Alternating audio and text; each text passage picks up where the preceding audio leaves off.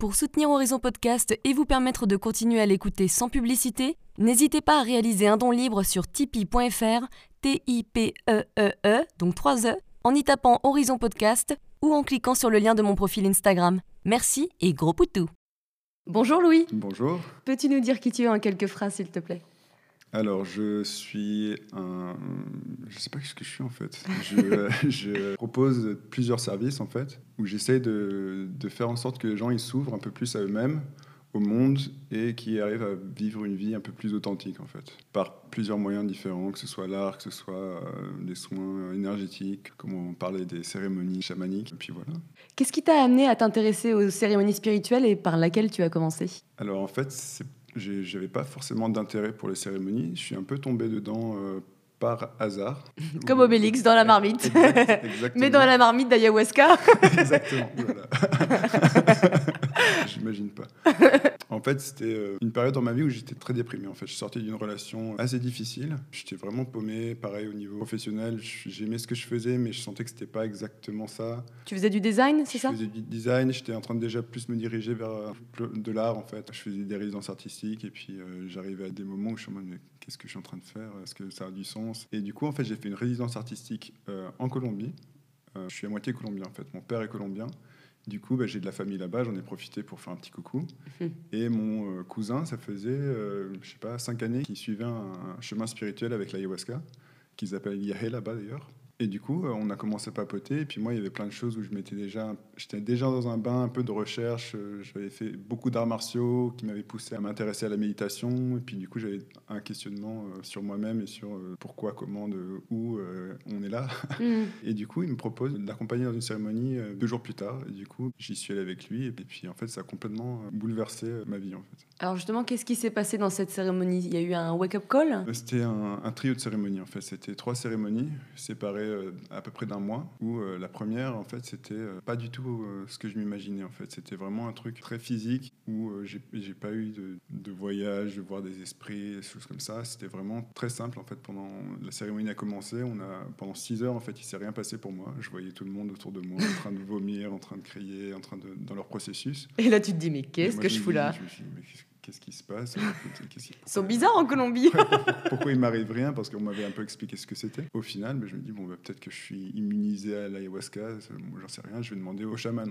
j'y vais, et en fait, pendant que j'y vais, je me sens euh, complètement écrasé par la gravité, comme s'il avait été multiplié par 100, ou même plus. Impossible de bouger, presque. Enfin, c'était vraiment comme si une force m'appuyait. C'était pas juste euh, sur le ventre, c'était vraiment comme si j'étais écrasé. J'ai peiné à respirer, si j'essayais de parler, j'avais vraiment une douleur, euh, comme si des couteaux me sortaient de la gorge. Et je suis resté comme ça, à endurer ça pendant 4 euh, heures à peu près. Donc tu commençais à angoisser? En fait, non, parce qu'en fait, j'ai fait, comme je disais euh, plus tôt, j'ai fait pas mal d'arts martiaux. Et du coup, je me suis dit, bon, ok, euh, tranquille, respire, ça va passer.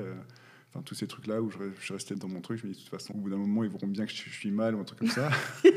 et là, trois jours plus tard, merde, il n'y a plus personne. en fait, ça, ça, durait tellement longtemps qu'en fait, on arrive à un point de rupture. En fait, et je me suis rendu compte que j'endurais, j'endurais, j'endurais. Et au bout d'un moment, je me suis demandé, mais pourquoi est-ce que je suis en train de souffrir comme ça alors qu'on m'a parlé de, de, de, transe extatique, de révélation, et puis là, je suis juste en train de souffrir comme un chien. C'était très physique, toi Moi, c'était très physique cette première fois. Hmm. Et là, en fait, quand je me suis posé cette question, j'ai eu la réponse directement, c'était euh, tu souffres comme ça parce que tu choisis, en fait. Et là, c'était une révélation. Mais ouais, en fait, c'est moi qui suis en train de choisir de me mettre dans ces états-là, en fait. Le déclic, c'est vraiment quelque chose de très, très interne. Très profond. Mais c'était vraiment une compréhension de, en fait, c'est moi qui fais ça. En fond, euh, il y avait une chanson euh, qui reprenait les paroles d'Oponopono. C'est une série d'affirmations de, qui c'est un peu comme une prière. Il me semble que c'est euh, excuse-moi, pardon, merci, je t'aime, un truc comme voilà, exactement. Du coup, moi c'était en espagnol, du coup je pouvais. Et du coup, j'ai commencé à me réciter ça moi-même. Ça a commencé à vraiment m'aider. Et puis, j'ai commencé à pouvoir me lever, à respirer, à du coup, j'avais des larmes de joie où c'était vraiment euh, une compréhension euh, de ce qui m'arrivait, euh, même si c'était très simple, de juste comprendre que tout ce qui m'arrivait, c'est moi qui le choisissais. C'était hyper fort. Et après, pendant toute la journée d'après, c'est comme si la plante me coachait. Ouais. Comme si ça continuait, même si, tu avais retrouvé en tes... J'avais retrouvé mon état normal. normal. Tout le monde avait un peu retrouvé ça, mais il y a un peu comme une sorte d'effet qui continue un petit peu sur un ou deux jours, mais c'est pas du tout un effet psychédélique. On est un peu dans, dans l'euphorie de tout ce qu'on a appris. Moi, à chaque fois que je faisais quelque chose qui me faisait me sentir mal à l'aise, peu importe le degré du truc, ça peut être juste quelqu'un parle pas assez fort, je demande pas à la personne de parler plus fort ça peut, c'était une sorte de gêne en fait. Et à chaque fois qu'il y avait ça, il y avait comme euh, cette douleur que j'avais eue avec, euh, dans la gorge. Avec l'ayahuasca? Avec l'ayahuasca qui revenait.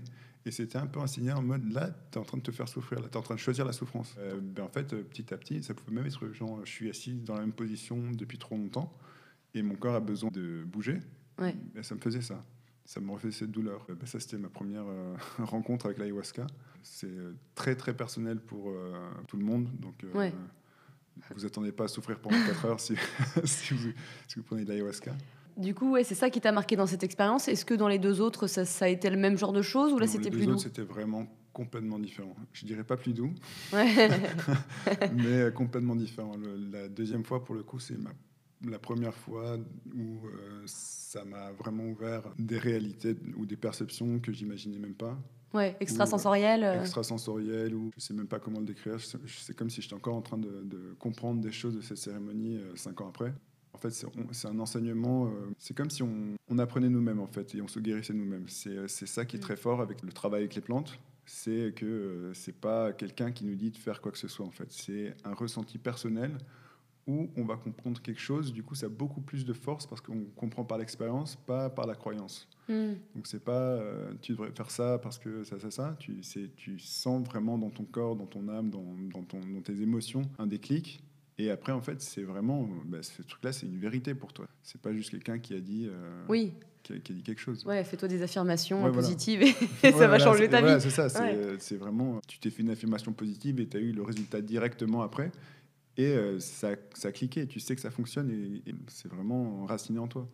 Et alors, du coup, tu es rentré en France. Et là, tu t'es dit, bon, bah, j'ai plus du tout envie de faire ce que je faisais. Il faut que j'aille plus loin dans mes expériences euh, spirituelles. Comment ça s'est passé? Bah, En fait, ce qui s'est passé, j'ai vraiment euh, ressenti euh, en fait, que ce que je faisais, c'était. mon travail, du coup, j'étais designer. J'avais l'impression de fabriquer des gadgets inutiles pour nourrir l'ego des gens. Du coup, j'avais beaucoup moins envie de le faire. Et c'était un petit peu ce qui me gênait à la base, mais euh, je me le cachais, euh, je trouvais toutes les excuses. Et puis, euh, après, 5 ans d'études, enfin, tous les que j'avais fait, c'est en mode beaucoup de travail, et puis j'avais pas envie de, mettre tout ça à la poubelle. C'est pas vraiment mis à la poubelle, en fait. C'était juste comme si j'ai ouvert un nouveau chapitre. En fait, 5 ans, oui, cinq ou 6 ans plus tard, je commence à reprendre contact avec ce, ce, côté créatif, ce côté artistique qui en fait euh, est euh, complètement lié à tout le côté spirituel, à tout, enfin en fait à la vie en fait. On n'y pas de, de, vie sans création en fait. Oui, donc voilà, donc tu es en train de relier le côté artistique avec le côté spirituel que tu as appris euh, ces dernières années. J'ai fait un autre point et puis maintenant je, les relie quoi. Enfin, je fais les liens que je faisais pas ou j'invente ça et puis en fait au bout d'un moment c'est juste bah, non en fait arrête d'essayer de trouver pourquoi tu les remarques, c'est comme un petit clin d'œil, et puis c'est cool, et puis c'est tout. Quoi. Ouais. Va pas plus loin, sinon tu vas devenir fou. c'est ça. Donc du coup, quand tu es rentré en France, tu as fait des expériences spirituelles, tu as arrêté de travailler ou tu continuais à travailler en te formant spirituellement? Euh, je continuais à faire des petits trucs, des petits boulots qui arrivaient, mm. euh, un petit boulot de photographe par-ci. Ouais, des petits trucs comme ça qui m'arrivaient, des petits contrats qui me payaient un stage ici ou qui me payaient le, loyer. Puis c'était. Euh, T'as toujours réussi, ouais, à te. Ouais, voilà, ça c'est un truc aussi quand tu commences vraiment à t'engager dans une voie. Même si j'ai l'impression que je suis fauché depuis six ans, mais en fait tout ce que j'ai voulu faire, j'ai pu le faire en fait, sans vraiment avoir de problème. Des chiffres sur mon compte qui sont pas pas très haut, mais, mais sinon, en fait, au final, si je fais abstraction de ça, en fait, j'ai une, vie géniale, je vis dans des lieux euh, hyper beaux, euh, je, fais, je voyage. Bah, c'est là où tu te demandes, est-ce que euh, bah, le confort vs la qualité vraiment de vie, c'est-à-dire que tu travailles pas comme quelqu'un qui va être, je sais pas, informaticien qui gagne bien toute la vie, mais qui finalement, bah, c'est une routine qui vit. Et toi, bah, tu voyages, tu fais plein de choses, mais en même temps, tu gagnes moins. Donc, c'est difficile de savoir où est l'équilibre. Ça dépend de ce que tu veux. quoi. L'important, c'est que tu sois heureux. Ouais, ouais bah, pour moi, en fait, c'est ça le, baromètre principal. En fait, si euh, au final, si je me concentre sur, sur les chiffres, bah, je vais euh, commencer à être triste. Mais au final, si je me concentre sur ma vie et sur ce qui me rend heureux, en fait, euh, pas un moment. tu échangerais ça avec une vie plus classique? J'ai pas à me plaindre en fait je fais ce que je veux presque quand je veux. Mes activités en fait c'est hyper enrichissant. J'apprends tout le temps euh, les gens avec qui je travaille ont des larmes de gratitude. C'est pas dans n'importe quelle euh, autre activité où euh, il y a ça dans le design c'est plutôt en mode on va se critiquer ce que tu as fait avec pendant des heures. Il faut que tout change au dernier moment. Et puis c'est du travail enfin, là c'est vraiment complètement le contraire. Et toi tu as un jumeau? Du coup, je viens de l'apprendre. Moi aussi, j'ai une jumelle, donc c'est toujours rigolo. On a, on a quand même des points communs. il fait des cérémonies de champi. Alors non, il ne m'utilise pas. Mais euh, est-ce que lui, il est très spirituel ou pas du tout? Pas du tout. Lui, il, fait, euh, il a sa petite boîte de, de com euh, où il est très content de bosser là-dedans. et en fait, non, ça lui va très bien. Il est très hmm. content. Vous n'avez pas la même vie, mais vous vous entendez bien pour autant? Oui, voilà, on s'entend très bien. Et en fait, c'est pas. justement, quand on sort d'expériences fortes comme, comme les cérémonies, on a tendance à vouloir l'imposer aux gens. Oui. Tout le monde, je pense que tout le monde passe par là, c'est une phase. Chacun son combat. Pas, ouais, faut pas les embêter. Ils sont libres de faire ce qu'ils ce qu'ils veulent, en fait. Hmm. C'est. Euh... c'est vrai. On va pas euh, imposer. Euh, enfin, le libre arbitre, c'est un des trucs euh, les plus sacrés qui soient. Je pense que c'est parce que tu vis tellement une expérience inoubliable, ou même, par exemple, c'est quand tu te, tu te lances dans le véganisme, tu dis ça, c'est génial, et puis du coup, tu as envie que tout le monde soit pareil, et tu essayes de le transformer. Mais en fait, tu peux pas. Tu te rends compte que c'est très limité. Comme. Ouais, en fait, faut, faut déjà se préoccuper de sa propre vie, et puis en hmm. fait, les gens, s'ils sont inspirés par ce que tu fais, ils vont te poser des questions, et tu vas pouvoir les guider ou peu importe juste continuer à les inspirer. En fait, en général, quand tu essayes d'imposer ou de, de, convaincre les gens, c'est euh, la réaction contraire, ça va être on tente à, se repousser ou à se protéger. Et alors, qu'est-ce qui t'a donné envie de pratiquer toi-même tes cérémonies champi? Alors, c'était pas une envie, en fait, ça m'est un peu tombé dessus. Comme, euh, comme la cérémonie, où en fait, euh, bah, c'était à Amsterdam justement.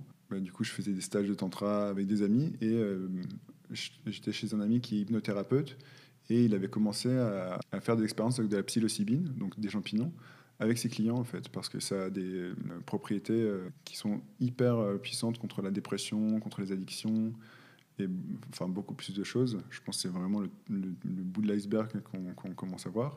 Et du coup, il m'a proposé de faire une cérémonie. Il n'appelait pas ça du, tout comme ça. Il a dit on va juste prendre des, faire une séance quoi. On va faire une séance.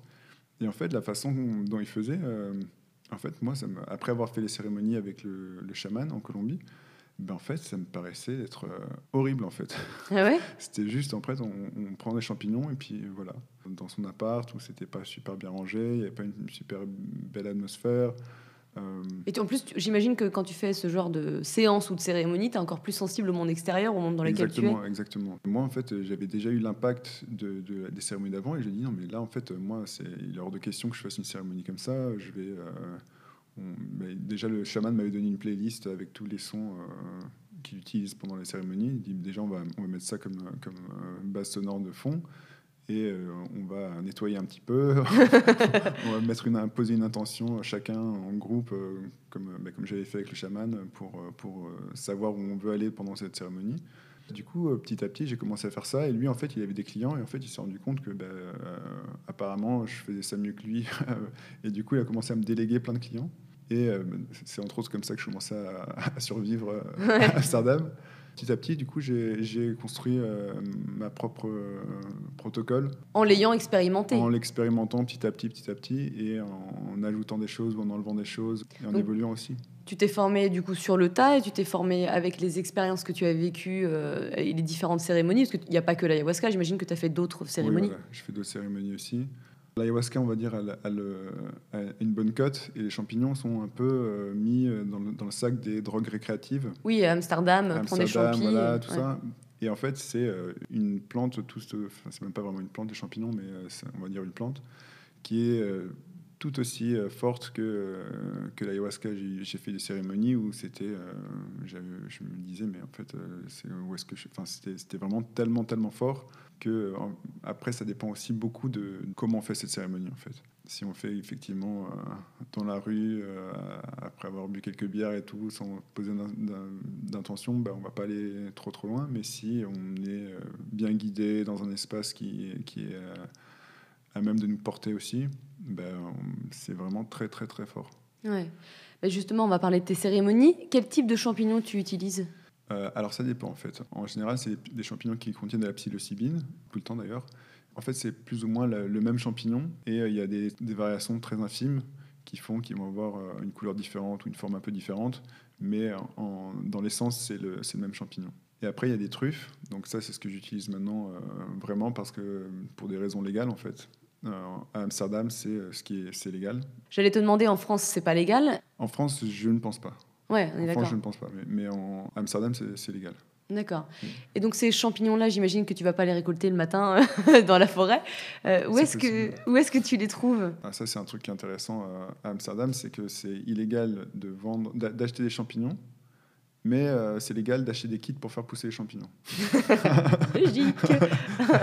bah, D'un autre côté, c'est bien, au moins tu les fais toi-même. voilà, c'est en gros tout euh, frais. comme ça. Je, je l'ai fait pousser, donc maintenant j'ai un peu laissé euh, ça de côté. Comme je voyage pas mal, ben, j'ai pas l'occasion, mais du coup, euh, comme j'utilise des truffes maintenant, c'est bon, ça, on va dire que c'est problème réglé. Et ça se prépare comment Est-ce que tu les, tu les sèches avant? Oui, enfin ça dépend en fait. On peut les utiliser plein de façons différentes. Tu peux les, les prendre euh, comme ça, euh, tout frais. Ouais. Tu peux les sécher et les prendre séchés. Bon après c'est pas la- c'est pas le même poids parce que euh, il y a, en gros euh, la, la masse est divisée par 10. Il y a beaucoup d'eau dans les champignons donc euh, quand tu les sèches, ça, au lieu de prendre 20 grammes, on va prendre 2 grammes. On peut le mettre dans de l'eau chaude, faire une sorte de petite soupe ou quoi, mais euh, moi je, en général je, je te donne juste euh, comme ça. euh, Quoi, Tu fais une omelette avec si tu pourrais, mais en fait, voilà, je le fais le plus simplement possible. Je donne juste les champignons, les personnes le mâchent et puis l'avalent. Et puis, voilà, Par contre, ça a- n'a pas un goût de truffe, non? Parce que ce serait pas mal Non, si au moins il y avait un bon goût de truffe. ça- les champignons ont, ont goût de champignons, en fait. Pas, c'est pas, Ouais, Ils n'ont pas un goût particulier. pas particulier. Ça, on dirait vraiment des champignons. Les truffes, ça dépend. Il y en a qui ont un, un goût assez atroce. Ouais. Et d'autres où euh, c'est un goût un peu plus de, de noix ou de noisette. Et puis, c'est pas désagréable non plus. Effectivement, peut-être que le fait qu'on les mange directement et pas en thé, c'est plus rapide à avaler, c'est réglé, alors qu'un thé, ça doit avoir un goût un peu amer ou. C'est pas du iced sais tea, quoi. pas. Ouais, non, non, voilà, c'est un peu. euh, je pense que ça dépend des gens. euh, Ouais. Je pense que l'été, euh, c'est plus euh, que les gens rajoutent euh, du, du miel ou du sucre Mm. ou des- d'autres trucs pour faire passer la pilule. tu vas Mais dire, c'est- hop là. c'est pour pour, euh, des plantes chamaniques, vraiment les champignons, c'est euh, c'est vraiment pas mal comme goût. hein. Ouais, on est pas mal. la- la- L'ayahuasca et d'autres choses, c'est vraiment euh, infâme comme goût. Donc, euh, Et pourquoi tu n'utilises pas euh, l'ayahuasca et pourquoi tu fais des cérémonies euh, de champi? Alors, ben, d'une, euh, premièrement, c'est pour des, des raisons Légal légales, plus ou moins. Aussi parce que j'ai beaucoup plus travaillé avec les champignons. Ça, c'est la raison première, en fait, où je suis très à l'aise, euh, on va dire, à naviguer cet état de conscience. Oui, il faut faire très attention. Tu peux pas devenir chaman du jour au lendemain et utiliser Ben, n'importe quelle plante. En fait, ouais, c'est, euh, c'est- moi, j'ai fait beaucoup de cérémonies au début où, en fait, j'étais plus euh, un babysitter. Ouais. où j'étais là à côté de la personne pour faire en sorte qu'elle se sente à l'aise, pour faire en sorte qu'elle qu'elle n'ait pas peur qu'il se passe quelque chose, pour un peu la surveiller, parce qu'il y a toutes ces légendes de, de, de gens qui se défenestrent, des gens qui... qui euh, c'est vraiment que des légendes. hein. Moi, j'ai jamais eu de personnes qui ont, qui ont décidé de, De se tuer de ou se de. tuer ou non. C'est, euh, je pense que c'est peut-être quand les gens le font dans des, des- Tout seul, sans chaman sans- euh, sans chaman, euh, qu'ils ont mélangé avec d'autres choses et qui sont dans des lieux qui sont pas appropriés. Donc voilà, tu utilises les champignons parce que c'est légal et parce que tu es à l'aise avec ça. Ouais, je suis à l'aise avec ça et j'ai beaucoup, beaucoup, beaucoup plus d'expérience qu'avec l'ayahuasca. Ouais. Comment ça se passe une cérémonie avec toi au niveau des installations, de la méditation, de la durée? Alors moi, en fait, le- déjà, je fais un, un travail en amont. Euh, je trouve que c'est très important pour que les gens se préparent. Donc, je leur donne aussi une, une diète à suivre. Euh, ils ont pas, enfin voilà, j'essaie de, de un peu commencer à les préparer. Bon, à pas Physiquement physiquement, voilà, à pas euh, se mettre une mine ou pas d'être un peu un peu pur, on va dire, dans le sens de ne pas se sentir mal. Et après, il y a certains aliments que j'ai- je lui dis d'éviter, comme l'ail, l'oignon. C'est des, aliments dans plusieurs euh, traditions qui ont tendance à fermer les capacités à s'ouvrir euh, psychiquement Ouais, ou euh, spirituellement. spirituellement. Le sel ou les choses trop grasses. Voilà, après, ça n'a pas un impact super important. Je pense que c'est vraiment pour les gens qui veulent faire un travail beaucoup plus approfondi, ça, Mm. ça a un impact. Donc, je donne un- tout, un, tout un mail de, de préparation aux gens. Pareil pour quand ils arrivent.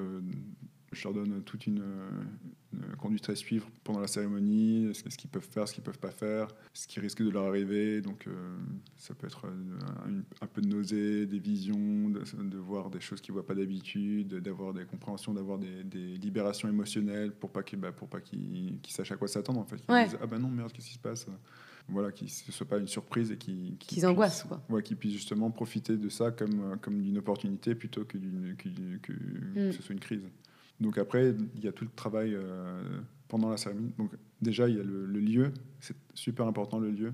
c'est en fait euh, créer un espace où en fait les gens ils se sentent complètement euh, à l'aise, en sécurité, détendus. Ouais, voilà, c'est très important. C'est très important. Oui, si tu fais ça dans un hangar ou dans ton appartement de 40 mètres carrés alors que vous êtes 30. ouais, voilà, c'est hyper important qu'il y ait un confort, une sécurité. Ça va être un des facteurs les, les, les, plus forts pour que les, les, gens ils puissent vraiment lâcher prise en fait. Ouais. En fait, c'est moi je crée un espace que ce soit avec ma présence ou avec, euh, ou avec tout ce que je prépare, qui les met vraiment à l'aise en fait. C'est le truc principal où ils peuvent. Euh, c'est un peu comme quand euh, comme une discussion avec une personne en fait. Si la personne elle nous met vraiment mal à l'aise et on, ne va pas vraiment s'ouvrir et lui dire mais si, si c'est quelqu'un avec qui il y a un bon feeling, on va commencer à vraiment s'ouvrir, on va commencer à oui à, à déblatérer sur sa vie, ses secrets, à, ma, pire honte, ma pire peur, mes trucs. Et puis en fait c'est la même chose en fait avec Sauf que c'est une discussion avec soi-même, c'est la même idée en fait. Et vous êtes combien environ? Ça dépend en fait. Je peux faire des cérémonies privées ou je peux faire des cérémonies, je suis allé jusqu'à 15 euh, personnes. Il ne faut pas être trop non plus. surtout si tu es tout seul pour gérer 15 euh, personnes. Faut, faut, en tout cas, moi, 15, c'est vraiment le maximum que je me vois euh, avoir. Et ça dépend des lieux. Il y a des lieux où je ne prendrai pas plus de, de 5 personnes. Mm je privilégie euh, le bon déroulement de la cérémonie sur euh, le nombre de personnes que je peux avoir. Euh, que, déjà, je ne peux pas gérer 15 personnes dans un, lieu trop petit. Ou, c'est, Puis tu es responsable bah, voilà aussi. C'est du travail à plein temps, parce que ça dure combien de temps? Alors, si on compte juste l'effet des, des, champignons, ça dure à peu près entre 4 et 8 heures. Ah, c'est long quand même. Euh, dépendant de, des personnes, de, leur sensibilité, euh, leur ouverture aussi. Voilà, en moyenne 5 heures, on va dire. D'accord, donc c'est une soirée? C'est une soirée en général. Je préfère euh, largement le faire euh, euh, sous le voile de la nuit. Ouais. C'est plus propice à. c'est plus propice, on sent vraiment un peu plus dans un cocon, plus un, regard d'introspection aussi. Ouais. Et après, vous communiquez sur tout ce que vous avez vu, ressenti Voilà, après, donc, il y a la cérémonie qui se passe. Donc, avant la cérémonie, j'accompagne chaque, chaque participant pour essayer qu'il formule une intention pour la cérémonie. Alors l'intention, ça va être quoi? Ça va être un fil conducteur. En général, l'intention, c'est la même pour tout le monde, qui est en fait, je suis pas 100% du temps euh, complètement heureux, il y a quelque chose qui me retient, et après la personne va le formuler avec ses propres mots. Mais en règle générale, de mon observation, c'est ça en fait. On ne fait pas une cérémonie juste comme ça pour le fun, où c'est vraiment en mode, bon, il y a quelque chose qui me bloque, euh, je ne me sens pas complètement à l'aise, j'aimerais bien avancer un peu plus. Après, ça peut être au niveau des relations, ça peut être au niveau du travail, ça peut être au niveau de... L'enfance. Voilà, euh. voilà il y a plein de trucs où euh, les gens vont poser les mots qui leur parlent le plus, mais en règle générale, ça va être ça. Et il faut combien de séances en moyenne? Une seule, ça suffit? Ça dépend. Ça dépend, ça dépend des gens. Il y a des gens qui vont... une séance, ça va être assez pour, je sais pas, peut-être pour, pour la vie ou pour 5 mm. ans, ou, et d'autres personnes qui vont vraiment... Euh, beaucoup de travail à faire. Bah, euh. ou beaucoup de travail à faire, ou qui vont avoir beaucoup d'affinités avec ce genre de travail. Ouais. C'est-à-dire qu'ils vont, euh, ils vont comprendre plein de choses très rapidement, et ils vont aussi se rendre compte que c'est un travail comme, comme des gens, on a une affinité avec la danse ou avec la musique, ils vont dire, ouais, non, mais en fait, ce truc-là, ça m'apporte quelque chose dans, dans, ma vie, dans, dans, ma compréhension du monde que j'ai envie d'explorer. Donc c'est aussi un, ou, un, ou juste une, une petite euh, passade ou, ou, un chemin de vie aussi. Donc, euh, Ouais, on peut pas devenir addict à ça, si? Non, non, non, c'est vraiment des, des, substances où euh, c'est justement, après la cérémonie, il y a tout un processus d'intégration. C'est comme si à chaque cérémonie, toute, la, toute ta vie est secouée. Ouais. Et c'est en mode, tu te dis, non, mais là, c'était lourd. La dernière fois, ouais. plus jamais, là, c'était, ça m'apportait beaucoup, mais là j'ai de quoi travailler. En fait, c'est comme, c'est comme euh, une cérémonie, c'est comme une leçon en fait. Tu vas, tu vas à la fac, tu as, un cours, mais c'est un cours qui est tellement dense, tu dis non, mais là, il faut que, faut que j'apprenne tout ça. Faut du temps. Il, me faut euh, trois ans pour, euh, pour comprendre toute la leçon, faire tous mes devoirs, faire les exercices qui vont faire que j'ai bien intégré toute la leçon avant d'y retourner. Et ouais, c'est pas, pas du tout. Il n'y a pas du tout de, de truc addictif. Au contraire, c'est quelque chose qui va casser les, schémas. Euh. Oui, parce que tu peux comprendre pourquoi tu es addict ah à certaines choses, justement. Pourquoi, pourquoi tu es alcoolique, pourquoi tu fumes, pourquoi. Euh, il y a des choses où tu vas complètement comprendre. Et euh, est-ce que tu as vu des symptômes récurrents chez les gens qui ont fait cette séance, cette cérémonie? C'est-à-dire des symptômes. Bah, par exemple, ils vomissent ou je sais pas, un peu d'euphorie ou au contraire, enfin voilà des, bah. des symptômes qui, qui, reviennent généralement dans tes cérémonies. Donc il y a, y a les libérations émotionnelles Donc ça peut être euh, sous forme de tristesse, de, des fois c'est juste du rire, des fois ça va être de la colère, des fois ça va être, euh, ça va être un peu un dégoût de soi-même, ou ça va être... Il y, y a plein de, choses qui, qui se passent. Euh, ça c'est un, des points communs assez forts, c'est ça. Après, ça peut être très différent. Il y a des, des gens, ça va être très corporel, ça va être très physique. Ils vont se sentir danser, ils vont être dansés plus que danser eux-mêmes. C'est comme s'ils sentaient qu'une force les, les, les, les bougeait. Ah, c'est ce qu'on appelle les mouvements de libération euh, physique, c'est ça? Bah, je sais pas trop ce que c'est ça, mais, mais oui, c'est vraiment des, des mouvements où en fait le corps Il bouge tout seul. Il a son intelligence et puis il bouge tout seul. C'est marrant parce que moi, dans certaines méditations que je fais, j'ai mes mains qui commencent à bouger toutes seules. Bah, voilà, moi, moi, moi aussi, mais c'est du coup. euh, Ça doit être le même genre, quoi. Je pense qu'on on on tous fait plus ou moins de la même façon. C'est l'énergie qui doit circuler, je sais pas, qui doit ça, se libérer, peut-être. C'est ça. Et je pense qu'on est très conditionné à penser qu'il n'y a que notre cerveau qui dirige tout. Mm. Mais euh, notre corps euh, a sa propre intelligence euh, et aussi de penser qu'on n'est qu'un corps physique, alors que au final, enfin, quand, quand on pousse un petit peu plus, plus le truc, sur, il y a plein de cultures qui parlent de, de corps énergétique, d'aura, de peu importe, mais Ouais. il y, a- il y a vraiment plein de choses qu'on, ressent et qu'on comprend dans ces, dans ces cérémonies. Donc pas forcément, mais c'est, c'est des, des petits savoirs qui peuvent, qui peuvent Changer. arriver euh, dans la cérémonie, de se rendre compte que ben, en fait, euh, on a aussi... euh, Notre part de responsabilité dans voilà. notre malheur ou je ne sais ah quoi. non, on a toujours notre part de responsabilité. Rectification. ouais, c'est- clair. Et justement, ça, c'est, un des travaux principaux, c'est en fait que les gens reprennent leurs responsabilités en fait, et, leur, et du coup leur pouvoir en fait, parce que là en fait on est dans une culture où c'est, euh, on est malade, on va voir le docteur, le docteur nous guérit, et puis, euh, et puis On s'est pas posé la question on de pourquoi. pas, voilà. Alors que là, c'est ben, je suis malade, et puis comme, comme j'ai expliqué plus tôt dans ma, dans, dans, dans ma première cérémonie, euh, pourquoi? Ben, Parce que c'est moi qui l'ai choisi. Mhm. Bon, c'est pas forcément sur un, un plan conscient, mais euh, si on parle du principe où en fait tout ce qu'on fait, on le choisit et qu'on en est responsable, ben en fait après le mécanisme ou l'excuse de, de pointer du doigt quelqu'un, de, de- c'est la faute de, la société, c'est la faute de je sais pas du, de, ce papa microbe, ouais. de la météo, peu importe. Ça commence à partir. On peut on peut plus blâmer les autres, mais du coup euh, ça, ça redonne du pouvoir parce qu'en fait on, on a le pouvoir de changer ça en fait. C'est une vraie prise de conscience. C'est ça, c'est une vraie prise de conscience. Parce que t'es- tu es conscient tout le long, malgré le fait que tes perceptions changent. Est-ce que tu es conscient Ah oui, t'es complètement Voilà, c'est pas comme si tu avais oublié, tu t'étais réveillé, qu'est-ce que j'ai foutu? Je Ah crois que j'ai chié partout. non. Mais Non, tu vois ce que je veux dire? Pas du tout, pas du tout. C'est, euh, pas du tout ça. Euh, ça, je pense que c'est la peur de plein de gens. Ouais. Mais euh, en fait, non, on est complètement conscient, on peut complètement garder contrôle. Bon, il y a des fois où on se fait un petit peu, euh, pas embarquer, mais euh, où on, on va explorer des, des sensations, des choses qu'on n'a jamais vécues, donc ça peut faire un peu peur. Hmm. Mais en fait, c'est, comme si c'était un dialogue avec nous-mêmes, avec des potentiels qu'on n'a jamais vraiment vécus. Enfin, il y a- il y, a des choses qu'on peut vivre comme ça sans prendre aucune substance, des sorties Mm. de corps, des, euh, des- des soins énergétiques, ce genre de choses où euh, ben, en fait on n'a rien pris, mais le corps il, il a les mêmes expériences. Ouais, en fait, c'est comme si on se libérait de notre ego et du coup, on ouvrait les portes à, à notre, à notre âme un petit peu, quoi. Ouais, voilà, c'est, c'est- voilà. Sans la pollution euh, qu'on en fait, s'inflige. voilà, pour moi, le- la- cette définition de l'ego, ce serait vraiment toutes les étiquettes qu'on se met, tous Ouais. les, tous les, euh, La pression qu'on se met aussi. la pression qu'on se met, toutes les boîtes dans lesquelles on se met, genre je, je suis que un corps, je suis euh, que, euh, que designer, je suis un homme, Ouais. pas, enfin pas un humain, je suis, ou même je suis un humain, c'est encore des, c'est encore des étiquettes, et plus on, on enlève ces étiquettes, plus ben, on s'ouvre, et plus il y a des- d'autres perceptions qui peuvent, qui peuvent s'ouvrir. Vomir est pratique courante dans ces cérémonies. On parle de purge et son rôle est très important. Est-ce que on est obligé de vomir ou comment ça se passe? Alors non, on n'est pas du tout obligé de vomir.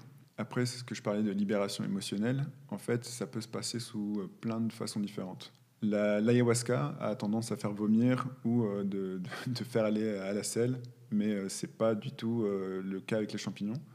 Avec les champignons, c'est plus, en tout cas personnellement et de ce que je vois de- des- des gens que je suis, ça va être euh, plus des larmes qui, euh, et l'urine des fois aussi. C'est moins fort quelque part. C'est pas moins fort, c'est différent en fait. C'est comme s'il y avait des, des- des chemins différents pour, euh, on va dire, euh, faire sortir cette énergie en fait. Ouais.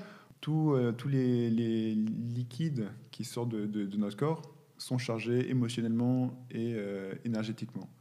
Le meilleur exemple, c'est les larmes. On peut avoir des larmes de joie, on peut avoir des larmes de tristesse, on peut avoir des larmes de rage. Ça, ça c'est quelque chose qu'on n'a pas dans, notre, dans notre vision euh, occidentale, mais c'est vraiment euh, quand on commence à s'ouvrir à des perceptions énergétiques, ou plus, pas, pas énergétiques, mais plus euh, holistiques, plus globales, on connecte tout, c'est pas juste le corps, c'est pas juste les émotions, c'est pas juste le mental, mais tout est connecté. Et quand il y a tout qui bouge, ben, en fait, ça fait beaucoup plus sens que ben, si quelque chose de physique se passe, ben, en fait, euh, émotionnellement, il se passe quelque chose, spirituellement, il se passe quelque chose, mentalement, il se passe quelque chose. Mm. Et du coup, ça, c'est le principe de la purge. De toute façon, peu importe d'où ça sort, que ce soit les larmes, l'urine, le caca ou le vomi, c'est une purge qui est sûrement nécessaire par les énergies qui se font bouger. euh. Oui, et après, chacun a sa, a sa façon de le faire. Ça peut être Ouais. aussi par le mouvement, par le son, par la respiration. En fait, tout ce qui est en mouvement, qui est quelque chose qu'on Mm. qu'on émane, c'est comme, comme une libération, en fait. Donc voilà, c'est pas obligé de vomir, on peut très bien. Les gens qui dansent, ils sont aussi en train de de purger, euh, leur manière. d'exorciser les trucs. euh, bah, J'aimerais bien danser, moi, plutôt. Ah ouais, moi, moi, ça- j'ai- moi, ça m'arrive très rarement de purger, euh, enfin de vomir en tout cas. ouais. Ça m'est arrivé euh, que à deux, deux, trois cérémonies. Alors qu'on me disait, oui, non, l'ayahuasca, euh, tu vomis tout le temps. Bah, en fait, non, moi, sur euh, toutes les cérémonies, j'ai vomi que deux fois, euh, et pas beaucoup. Après, moi, je te dis, je suis très sensible au ventre. J'ai très vite la nausée, donc c'est pour ça que je te dis ça, parce que. non, en, fait, c'est- pareil. Si, si on a des peurs, des trucs comme ça, en fait, euh, le corps, il sait, en fait, il ne veut, pas- il va pas nous retraumatiser. Ah ouais. Le, on va pas aller là où on veut pas aller. Il y a, il y a cette peur de, d'une perte de contrôle totale. Après, si on, si on lâche prise et on, on décide d'y aller, c'est aussi un- une façon de se guérir de cette peur, de ce, de ce mal-être, Exactement, passer à autre chose. de passer à autre chose. Mais euh, si tu veux pas vomir, tu vas très bien pouvoir le faire euh, sortir cette énergie ou en tremblant, ou en bougeant, ou en pleurant, ou en Ou même accepter juste de lâcher prise, et puis peu importe Ouais, comment ça des- sort, des on s'en des fiche. fois, enfin. on- ouais, exactement. en fait. Ouais.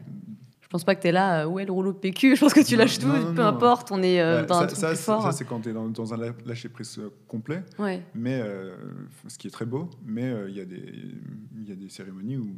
Au début, moi, ça me fait- ça m'arrivait d'avoir ces, ces lâchers de prise complets parce qu'en fait, c'est comme si je me faisais embarquer, je rentrais dans une voiture et puis je me faisais complètement embarquer. Et après, plus ça va, en fait, plus tu apprends à naviguer ces états. Ouais, parce et que tu les connais un peu. Voilà. Et plus tu sais, ben, en fait, non, là, je. je j'ai pas envie de me rouler par terre et de crier. J'ai besoin d'aller aux toilettes. Je me lève, je marche tranquillement aux toilettes et j'y vais. Ouais, donc ça peut être intéressant d'en faire plusieurs si on le sent. Ouais. Parce qu'on progresse, dans- On- et puis progresse, surtout, ouais. on, on connaît un peu plus, on sait à quoi, à quoi s'attendre, puisqu'on l'a déjà vécu une fois. Est-ce qu'il y a des gens qui ne devraient jamais faire ça? J'imagine que oui, les gens. Déjà, euh, les gens qui sont pas attirés par ça. Ouais, c'est sûr. Euh, après, moi, j'évite de, de. Je suis pas médecin du tout. Mm. Euh, donc, j'évite de tous les gens qui sont sous traitement euh, fort, peu importe lequel, parce que je sais pas ce que ça fait. euh, je je m'y connais pas du tout. Je préfère pas prendre de risques. Je, je fais vraiment ça pour aider les gens et ça me rendrait super triste bah, de faire du mal à quelqu'un, en fait. Bien sûr. Donc, euh, je suis très méfiant. Enfin, pas méfiant. Je, suis, je fais très attention, en fait. Tu gens. demandes s'il y a des gens qui sont sur traitement Ouais, ou, je sais ou pas, qui ont des, des troubles, des, des troubles neuro. ou- voilà, genre schizophrène ou Oui, là, c'est sûr que. là des, des trucs comme ça. En fait, euh, j'essaie d'éviter parce que je sais pas du tout ce qui peut arriver. J'ai pas Bien envie d'empirer leur état. Après aussi les gens, il y a des gens à qui j'ai que, qui voulaient faire la cérémonie avec moi que j'ai pas redirigé, mais que je leur ai dit de pas maintenant en fait, parce qu'en fait j'ai- ils, voulaient faire cette expérience, mais c'était euh, euh, bah, il y avait trop de peur, il y avait trop de, de- enfin ils étaient pas pris, ils étaient en train d'essayer de se forcer parce qu'ils se disaient ouais une cérémonie ça va me changer la vie ou un truc comme ça, mais Ouais. après, ça, ça, ça vient avec le temps et l'expérience. On commence à ressentir les gens. Et puis, je voyais, le- la cérémonie, déjà, un élément comme ça, parce qu'on sait des cérémonies de groupe, il faut aussi voir euh, que le groupe soit. qu'il y ait une cohésion, en fait. Bien sûr. Si une personne qui est terrifiée, ben, en fait, le groupe. euh, Il peut partir aussi en mauvaise énergie. euh, tout, euh, non, en fait, c'est pas forcément une mauvaise énergie, mais c'est en fait, on a des influences les uns sur les autres. Quand on est, quand on est en, en groupe, bah, on, on le sent tous. Par exemple, si on rentre dans une, dans une pièce où il y a eu des gens qui étaient en colère et qui se sont battus, on dit oula, c'est quoi, c'est quoi cette, cette atmosphère qui Ouais, tu le sens, on, voilà. On le sent, on le sent. C'est lourd. Et euh, c'est comme si on. je vais faire une petite parenthèse énergétique. Donc en fait, on a notre corps physique, et autour de nous, on va dire, on va imaginer qu'on a une bulle qui est un peu le, corps énergétique. Et dans cette bulle-là, en fait, il y a toutes nos informations, que ce soit émotionnelles, énergétiques, euh, spirituelles, euh, mentales. Si on est vraiment, on connaît ça et qu'on est sensible, on va pouvoir vraiment euh, Ressentir, ça, ça. Et donc là, par exemple, pour ce podcast, on, on se touche même pas, mais en fait, nos deux bulles, elles sont fusionnées là. donc on est une bulle avec deux noyaux. Et en fait, toutes les informations émotionnelles, mentales, elles sont dedans. Et euh, ce qui va se passer avec un groupe, en fait, c'est que s'il y a une personne qui, est dans, qui a une certaine émotion, en fait, tout le groupe va le ressentir. Ouais. Et c'est pour ça aussi que dans les cérémonies, euh, moi aussi, je, du coup, je, maintenant, je prends aussi la, plante avec les, avec les gens. Parce que du coup, comme je sais euh, naviguer cet état, je peux aller très très profondément dans des états très sereins, pleins d'amour, qui vont en fait tirer tous les gens vers cet état-là. Ah oui, tu restes en contrôle, mais en plus de manière positive et pour mieux les comprendre et pouvoir les aider. En fait, en gros, c'est comme si. Euh, il faut une sacrée expérience, quoi, pour ça. Hein. Après, c'est pas que, que euh, les champignons ou les plantes, en fait, c'est tout. Euh, c'est un, un, style de vie. Plus on choisit, en fait, c'est comme c'est une route, en fait, où on choisit à chaque instant d'être dans, dans l'ouverture, dans l'amour, peu importe comment on l'appelle. Les gens, ils le sentent, et puis enfin, tu te sens bien. Il y a des gens avec qui on se sent vraiment bien. on n'a même pas besoin d'être, d'être, euh, de parler ou quoi. C'est, juste. Euh, oui, ou comme quand tu rentres dans une pièce et tu, tu sens l'atmosphère lourde, tu n'es pas bien. Ou... des gens qui sont très stressés. Et tu, n'as pas envie de rester dans la même pièce parce que déjà rien que d'être là, ça. on va parler un petit peu plus de l'ayahuasca. Qu'est-ce que c'est? Il me semble que c'est un mélange de lianes, c'est ça? Alors c'est, euh, c'est ça. C'est, c'est l'ayahuasca, c'est une, liane. Et après, ça dépend en fait des mélanges. Des, fois, il y, a la, il y a la chacrona, euh, c'est la plus connue, où euh, ça va être un inhibiteur. Euh, donc il y a l'ayahuasca, c'est là où il va y avoir la, DMT, c'est la molécule qui en fait est dite psychédélique, mais c'est aussi une molécule qu'on produit naturellement. Et l'inhibiteur, en fait, c'est qu'on produit naturellement quelque chose qui décompose cette molécule. Et du coup, l'inhibiteur, ça va empêcher que cette molécule soit, soit décomposée. Et du coup, on, va pouvoir euh, rentrer dans ces états de transe. Et euh, après, il y a plusieurs mélanges selon les, selon les régions, selon les chamans, selon les tribus. Mais de base, donc, ce sont des lianes, c'est ça? C'est ça. Et à la base, c'était utilisé pourquoi alors ça aussi c'est une très bonne question parce qu'en fait c'est euh, on a cette vision un peu moderne de l'ayahuasca qui est quelque chose pour guérir et puis la façon on va, on va faire là-bas faire des stages ou des retraites mais euh, en fait, c'est quelque chose de très culturel. En fait, à la base, c'était euh, des petites tribus où, euh, enfin, où ils prenaient ça en fait. Et leur façon de faire est très différente de notre façon de faire. Parce que c'était pas pour se découvrir totalement. C'est pas forcément pour se découvrir. Par exemple, eux déjà, le, le, c'est s'il y a un problème dans la tribu, s'il y a quelqu'un qui est malade, qui a, ou qui est fou, ou qui est, triste, en fait, c'est pas le problème de cette personne. En fait, c'est que toute la tribu est malade. Ça rejoint ce que je disais par rapport à la bulle énergétique entre nous deux c'est en fait, il y a un problème dans la bulle, pas, pas seulement sur la personne. Et du coup, en fait, c'est, ils vont faire une cérémonie, ça va être tous les gens de la tribu qui vont prendre la, plante. Donc ça, c'est une, façon de faire qui, faisait et qui, bah, que nous, de notre point de vue, on comprend pas forcément. On mm. va pas, si quelqu'un a une dépression dans la famille, on va pas, tout le monde va pas aller chez le psy, en fait. Apéro ayahuasca. c'est une compréhension que nous, on n'a pas, en fait, et que eux, ils ont. Après, il y a aussi d'autres façons de faire. Il y a d'autres tribus où, en fait, il n'y a que le chaman qui va en prendre et il va euh, faire le travail pour les personnes. Donc ça, c'est aussi notre façon de faire. Mais en fait, c'est euh, vraiment... Euh, différent en fonction des régions. En fait. Et c'est très... en fait, faut, ça, c'est aussi quelque chose qu'on a oublié dans notre culture, c'est que le contexte est très important. Donc, selon où tu vis, les plantes qui sont là, les, le moment de l'année, tous ces trucs-là, en fait, ça a une importance. Et euh, du coup, euh, bah, ça va avoir euh, une influence sur, sur la cérémonie, sur le, protocole qu'on va utiliser. Et sauf que bah, nous, c'est un peu, un peu à la carte. Bon, j'ai envie de faire ça, j'ai envie de faire ci. et c'est pas que c'est mal ou, ou que eux, c'est mieux que nous. C'est en fait, c'est juste qu'on a des cultures complètement différentes. Et justement, un des travaux que je sens que je suis amené à faire, c'est en fait rendre abordable pour notre culture ce genre de, de médecine en fait. Où euh, bah, si on va euh, au milieu de la jungle, en fait, bah, on vient de deux mondes complètement différents et euh, eux, ils vont pas du tout piger ce qu'on nos problèmes. nos problèmes, eux, ils vont même pas voir que c'est un problème. Bien sûr. Ouais. Et euh, pareil, nous, ils vont juste nous donner à boire sans rien nous préparer. Eux, c'est la plante qui a toujours fonctionné comme ça, mais euh, sauf que c'est pareil, on ne on vient pas du même contexte, donc ça va pas forcément être la même, euh, le même travail. C'est pour ça qu'il faut se méfier des, de chez qui on va. C'est hyper important. En fait, hein. en fait, il faut vraiment aller avec quelqu'un avec qui on se sent en sécurité, on se sent en confiance. Où il y a, bah, moi, il y a plusieurs trucs que je, que je ferai vraiment attention. C'est-à-dire, est-ce qu'il y a un, un, travail de préparation? Est-ce que le lieu est sûr? Est-ce que la personne est expérimentée? Est-ce que euh, après il y a un suivi aussi?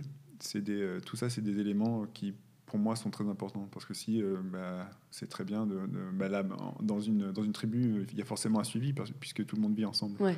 Mais quand tu fais une retraite et qu'après tu repars et que tu re- retournes au, au Pérou, en Colombie, euh, Ou chez toi en France. toi en France, euh, dix ans plus tard, il n'y a pas vraiment de suivi. C'est, euh, pour moi, je pense que c'est important dans notre, dans notre société, en tout cas occidentale, Ouais. d'avoir ça en fait. Et donc toi, c'est ça que tu aimes faire, c'est développer à ta manière, pour les Occidentaux, ces cérémonies, pour qu'elles soient adaptées à leurs besoins et pour qu'ils puissent faire une recherche en fonction de notre société et de notre éducation. Pour moi, vraiment, toutes ces pratiques-là, que ce soit le, que ce soit les cérémonies, que ce soit le tantra, que ce soit le yoga, en fait, c'est, il faut vraiment arriver à aller euh, toucher le cœur de la pratique et ensuite se l'approprier, en fait. Mm.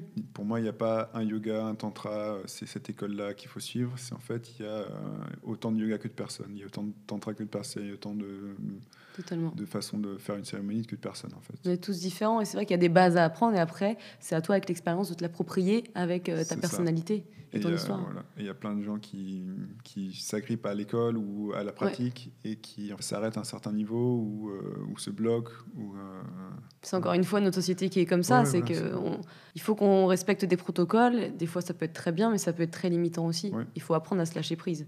Ce qui est bien, c'est que ça nous permet de faire ça pour le coup. Comment l'ayahuasca est différente des autres plantes hallucinogènes en fait, toutes les plantes sont différentes des unes des autres. Elles ont toutes. C'est comme en fait, comme s'ils avaient toutes la même leçon, mais que c'était des profs différents. Et vont avoir. euh, Il y en a qui vont être euh, très rudes, d'autres qui vont être très euh, beaucoup plus douces, d'autres qui vont être un peu plus euh, malicieuses. Ouais, ouais. Pour toutes les plantes en général, il y a un grand sentiment euh, d'amour qui en dégage en fait. L'amour, on a aussi tendance à penser que c'est ce truc tout doux, tout mielleux, mais euh, quand on aime vraiment quelqu'un, on peut lui mettre quelques baffes pour le réveiller aussi. Donc c'est Oui. vraiment, euh, c'est vraiment Des degrés différents de, de, de Là- ressenti et d'expérience. Là encore, c'est pareil. Il y a des fois où moi j'ai fait quelques cérémonies d'ayahuasca où j'ai pas eu du tout d'effet en fait. Et euh, pareil, voilà, j'ai fait des cérémonies de champignons ou d'autres plantes où on m'avait dit oui, non, c'est tout doux et où je me suis pris euh, une, claque monumentale où euh, j'en suis sorti tout tremblant. Tu penses que parce que ça dépend de toi ou ça dépend Ça le dé- moment de ce que tu ressens à ce moment-là de tout ça en fait. Ça dépend du moment, ça dépend de toi, ça dépend de ton ouverture, ça dépend de ce que tu as besoin de vivre, de ce que tu veux vivre, de ce que tu es, prêt à vivre. Toutes ces choses-là, en fait, il y a vraiment, encore une fois, on essaie de poser des étiquettes. Oui, l'ayahuasca, c'est c'est la potion magique qui va me, qui va me guérir. Mais en fait, il y a, y a des centaines de, de modalités différentes, euh, que ce soit des plantes, que ce soit de la respiration, que ce soit euh, de la danse, où en fait, ça va avoir une, puissance euh, à partir du moment où on s'engage euh, complètement, en fait. À partir du moment où on a décidé de changer, qu'on a un peu ce ras-le-bol de là, bon là, là, il faut que je change quelque chose, là, je suis dédié à, à vraiment passer à autre chose. Je- je- Il y a une partie de moi qu'il faut qu'il meure. Mm. Ben, peu importe si on, on le fait en, en dansant ou avec de l'ayahuasca, on va chacun avoir nos, nos, nos facilités ou nos, nos affinités. Et selon tes expériences, quand on est euh, voilà, une jeune personne euh, que tu viens de décrire, il vaut mieux commencer par quoi? Quelque chose de soft, j'imagine, non? Ben, ça dépend encore une fois. Il y a des gens où euh, bah, quelque chose de soft, ils vont pas être sensibles, assez sensibles pour le sentir. Du coup, une, une cérémonie d'ayahuasca ou quelque chose qui peut vraiment bien secouer. euh, mes champignons aussi, ça peut très très, très, très bien secouer. Ou il y a d'autres choses, le San Pedro ou, ou l'iboga qui, qui vont être très forts.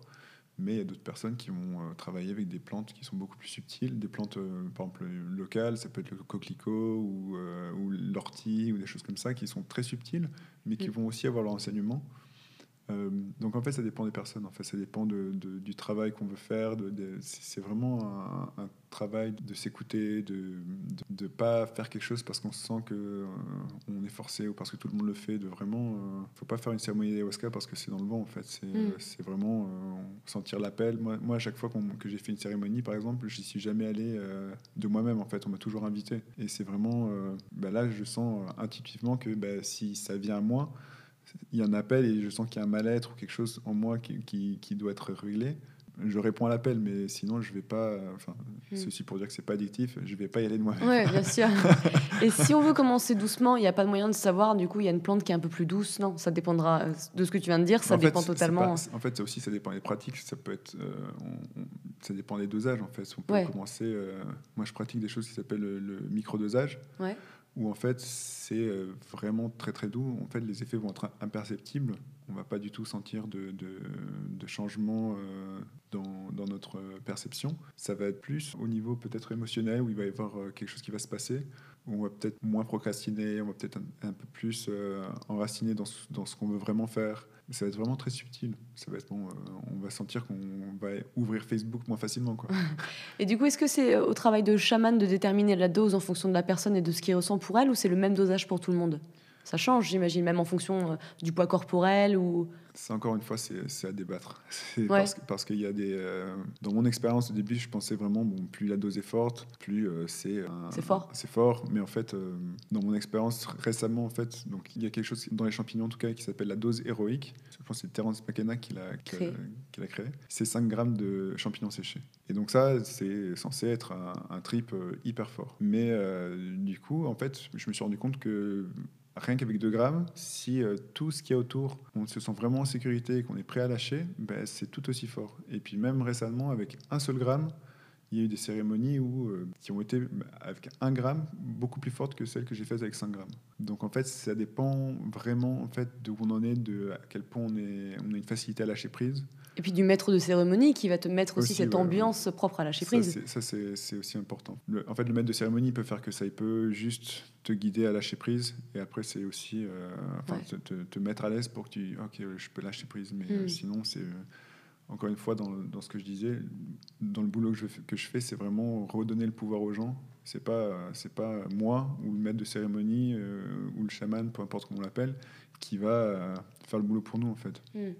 C'est vraiment, il met tous les, les, outils à disposition et après, c'est bon, ben là, ok, bon, ben, maintenant j'y vais. Quoi. Et puis c'est moi qui fais mon boulot tout seul en fait. Hmm. Pourquoi on parle plus de l'ayahuasca que des autres plantes? Je sais pas trop. Je pense qu'il y a eu des, plusieurs documentaires, il y a eu une, une, fascination. Euh, ben moi, j'ai un, un, ami producteur qui a, qui a, fait ça, qui a fait un documentaire sur ça, qui a, qui a mis avec euh, Yann Kounen, qui mm. aussi a fait beaucoup de, de trucs avec l'ayahuasca. Lui, d'ailleurs, ses films sont très psychédéliques, sans psychédéliques. C'est marrant. Euh, nous, on a nos plantes aussi en Europe, mais en fait, qui ont eu, on va dire, mauvaise presse. Par exemple, les champignons c'est vraiment le truc récréatif. Ouais, on va faire des champis à Amsterdam ou je sais pas trop quoi. Mais ouais, ça a pollué l'image. Même, euh. même, le cannabis, en fait, ça a des, des, propriétés euh, psychédéliques énormes. Où euh, moi, j'ai fait des cérémonies avec cannabis aussi en Hollande, où c'était du même niveau qu'un truc d'ayahuasca, avec des visuels, avec de. Pour moi, c'est l'intention, c'est 90% du travail en fait. Le, pour moi, les plantes, elles ouvrent juste une porte et après, en fait, c'est nous qui faisons le boulot. Hmm. On peut, euh, si, on, si on ouvre une porte, mais on ne sait pas où on va, on ne sait pas ce qu'on fait, ben on peut euh, errer euh, sans savoir où on va. Mais si on sait vraiment, bon, c'est ça que je veux faire, ben, quand la porte est ouverte, on peut vraiment être très efficace et puis aller très loin. C'est vrai que c'est dommage qu'on ait ces mauvaises images de, sur ces plantes parce que comme l'ayahuasca, on dit que voilà, c'est pas des drogues, ce sont des plantes médicinales au final. Oui, en fait c'est le mot drogue en fait, mais euh, c'est une mauvaise connotation tout de suite. C'est une mauvaise connotation, mais en fait c'est à la base c'était le mot pour dire médicament aussi, drogue. Ouais. C'est euh, Paracels qui avait, qui c'est un, un, médecin du Moyen Âge qui avait dit euh, tout est toxique, rien n'est toxique, tout est une question de dose. Et c'est vrai, en fait, on peut très bien s'intoxiquer avec, euh, on peut mourir avec du doliprane ou avec même de l'eau. Pour moi, c'est pas vraiment des, des, drogues dans le sens où, dans le sens où on, le voit euh, que c'est quelque chose d'addictif qui va, qui va nous mettre à la rue. Et puis, ouais. Euh, ah, je pense qu'on a vraiment une mauvaise image de tout ça, mais. Mais heureusement qu'il y a des pays comme l'Amérique du Sud qui nous montrent un peu l'aspect traditionnel et qu'il y a des gens comme toi qui s'adaptent en fait avec la manière occidentale pour qu'on puisse le tester avec notre culture et notre éducation. Je trouve ça bien. merci. J'ai pas encore testé, mais Au final, comment ça fonctionne? Est-ce que c'est, tu parlais de la DMT, ça libère en fait cette, cette euh, molécule en nous euh, et du coup ça réduit, euh, c'est ce qu'on disait au début, ça réduit le, le, le c'est ça, et ça nous permet de nous ouvrir au champ quantique? Oui, en, fait, c'est ce que je disais, ça ouvre des portes en fait. Voilà, les nouvelles autres dimensions. Ça ouvre, des portes de, de perception. Après, euh, ça dépend encore des gens. En fait, ça dépend des plantes, ça dépend des gens. Il y a des gens où ça va, ça va être ce que je disais au niveau physique, ils vont vraiment avoir des sensations. D'autres, ça va être une ouverture, on, dit du cœur parce que c'est des, des, émotions, ils vont comprendre. Euh, dans toutes les plantes presque, il y a cette notion d'unité de, d'unité en fait, avec qu'on est qu'un en fait, et que euh, qu'on est connecté à tout. Et peu importe, il y a plein de degrés différents de lecture de, mm. de, du truc de on est un, ça peut, tout ça est un rêve, tous ces trucs-là. Après, c'est euh, un, un, autre sujet, je pense. Est-ce que pour toi, l'expérience avec l'ayahuasca, elle permet d'accélérer le développement spirituel? Même si d'ailleurs, on n'est pas spirituel. Oui, après, accélérer. Euh, en fait, encore une fois, pour moi, c'est des expériences qui se présentent que quand on est prêt, en fait. Comme la plupart des choses, en fait, dans, dans la vie, on, on, a un boulot euh, quand on est prêt, quand on a eu, on, a eu son diplôme ou quand on a eu euh, mm. assez d'expérience pour avoir ce, ce truc-là, ou alors quand on, décide, non, là, il faut que je me bouge, je vais créer mon truc, et, je fais, et, on y va, et on travaille, on travaille, on travaille.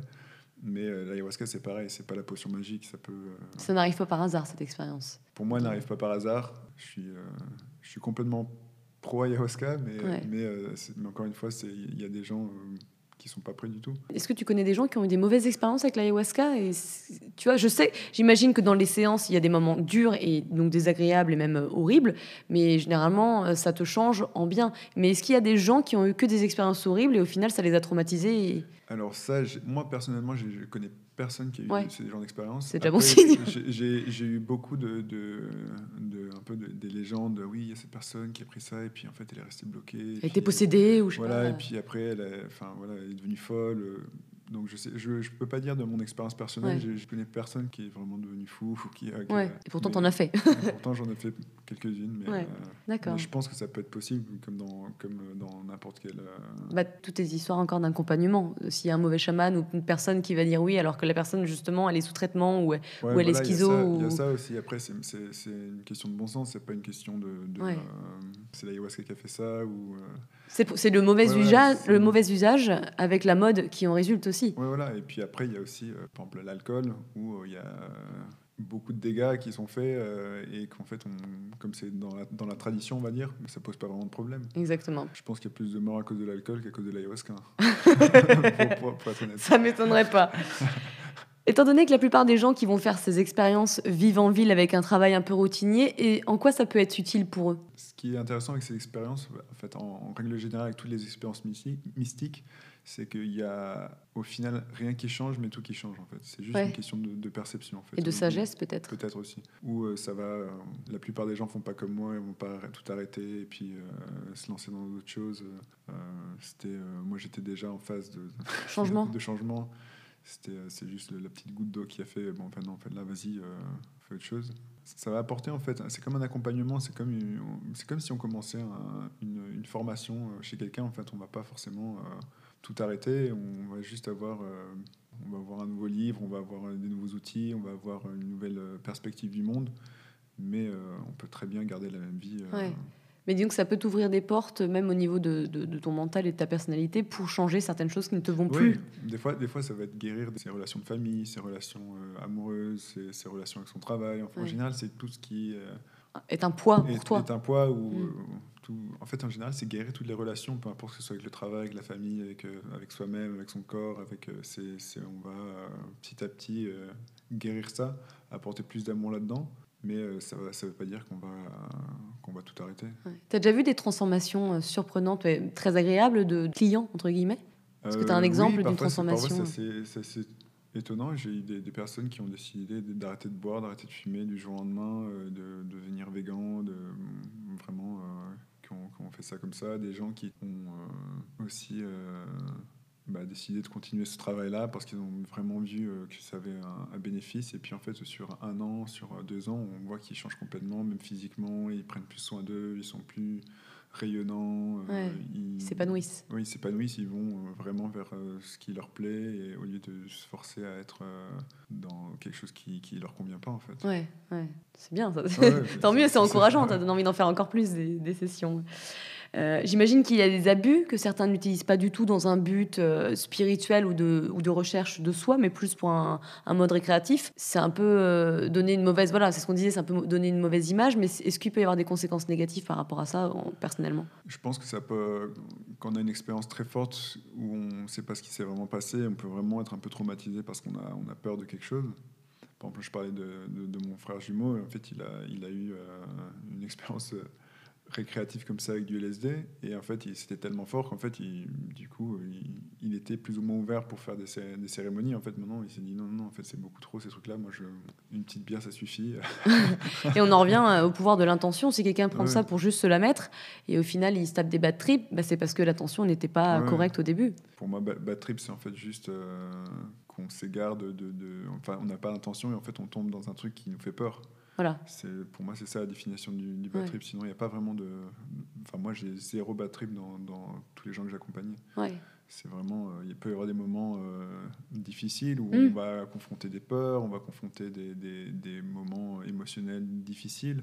Mais euh, quand on en ressort de l'autre côté, c'est un soulagement euh, et on en sort vraiment euh, très grandi. En fait. Oui, parce que tu veux dire que des fois, il faut passer par des phases très noires pendant cette cérémonie pour affronter euh, bah, les douleurs qui étaient inscrites dans notre corps ou les traumatismes, c'est ça tout, tout, tout, ça, c'est des occasions en fait de, de choisir l'amour plutôt que la peur.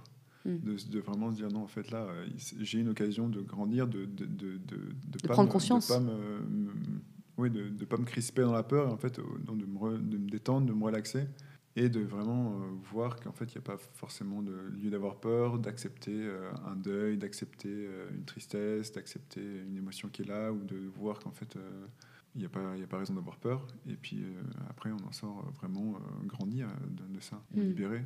Tu nous en as déjà parlé, mais il y a des pays comme la France où c'est pas légal. comment bien faire ces recherches et quels sont les critères pour trouver la bonne personne? Alors pour faire ces recherches, c'est assez difficile justement à cause de ce, de ce truc de l'égalité.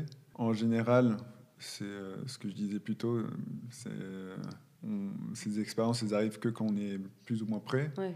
Et euh, ça arrive de façon assez magique en général. Ça va arriver, on est dans une soirée, et puis en fait, il y a quelqu'un qui commence à te parler, et puis tu, ah ouais, c'est des champignons, et puis, et puis tu fais ça, et puis, et puis du coup, de fil en aiguille, on, on, se retrouve dans un groupe où ça va arriver, mais c'est vraiment... Euh, c'est du bouche à oreille souvent. C'est souvent ça en fait. Et puis en général, quand on est prêt à ces expériences-là, on commence un peu à traîner avec des gens qui ont cette même euh, envie ou cette même énergie. Et puis bah, il y en a un qui va mettre le pied dedans, et puis après, tous les autres vont avoir l'adresse ou avoir la, Oui, parce qu'ils se font confiance entre eux, et puis, si ça a bien passé. Et puis ils voient en fait les bénéfices de la personne. La personne, en général, une expérience traumatique, on va pas aller, euh, on va pas aller la faire la promotion de cette, bah voilà. ce truc-là. Donc en général, si quelqu'un a une bonne expérience et la recommande, bah, c'est un bon signe. Oui, ça veut dire qu'il s'est senti en sécurité. Il s'est senti en sécurité, qu'il en, a, en tiré quelque chose.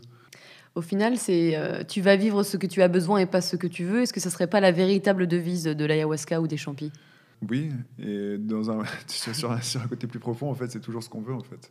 On vit ce qu'on veut, euh, et après, sur le côté inconscient, on va dire, ça, ça va être ça, mais c'est vraiment euh, quand on commence à poser les intentions. Oui, on va pas forcément voir des licornes et puis des, des arcs-en-ciel et puis se marrer, mais au bout du compte, en fait, quand on pose l'intention réellement, bah, c'est aussi ce qu'on veut en fait, ce qu'on vit. Euh, on ne va pas forcément passer par euh, la route qu'on avait imaginée. Là, ça c'est la surprise. Et c'est en général ce qui est très beau, c'est qu'en fait, on s'attend vraiment pas à ce qui se passe. C'est vraiment toujours un... C'est ça qui fait peur aussi, c'est que c'est un saut dans l'inconnu à chaque fois. Mm. ça, ça, pourrait être une bonne devise. Mais en plus, je pense que dans notre société, c'est tout est tout noir, tout est tout blanc. Donc euh, c'est compliqué à partir de là.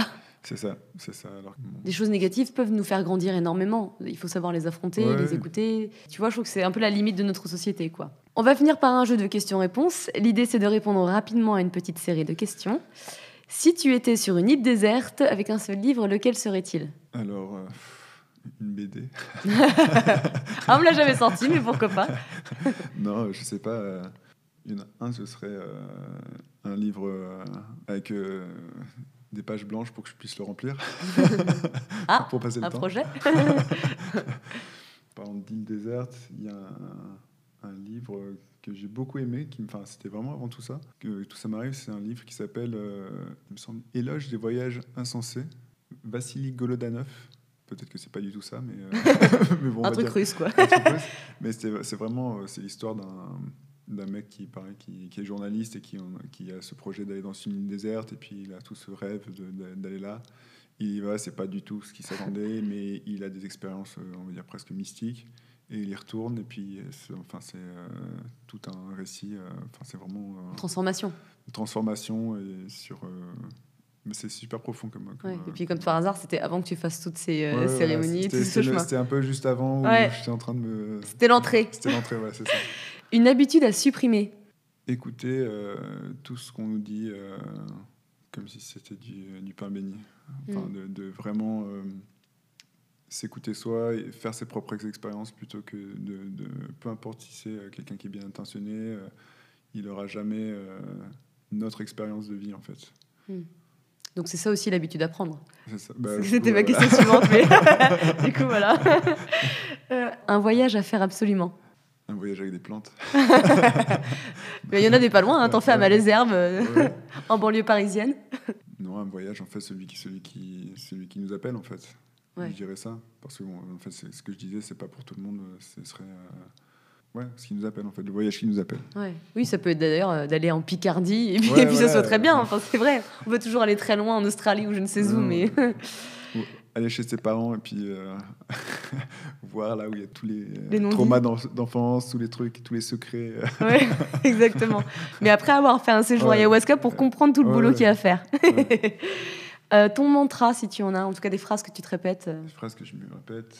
Très souvent, je me pose la question, euh, quand, surtout, surtout dans les moments un peu difficiles ou alors je sens où je me crispe un petit peu. En fait, c'est ça, c'est une pratique. En fait, c'est l'art d'accueillir, en fait.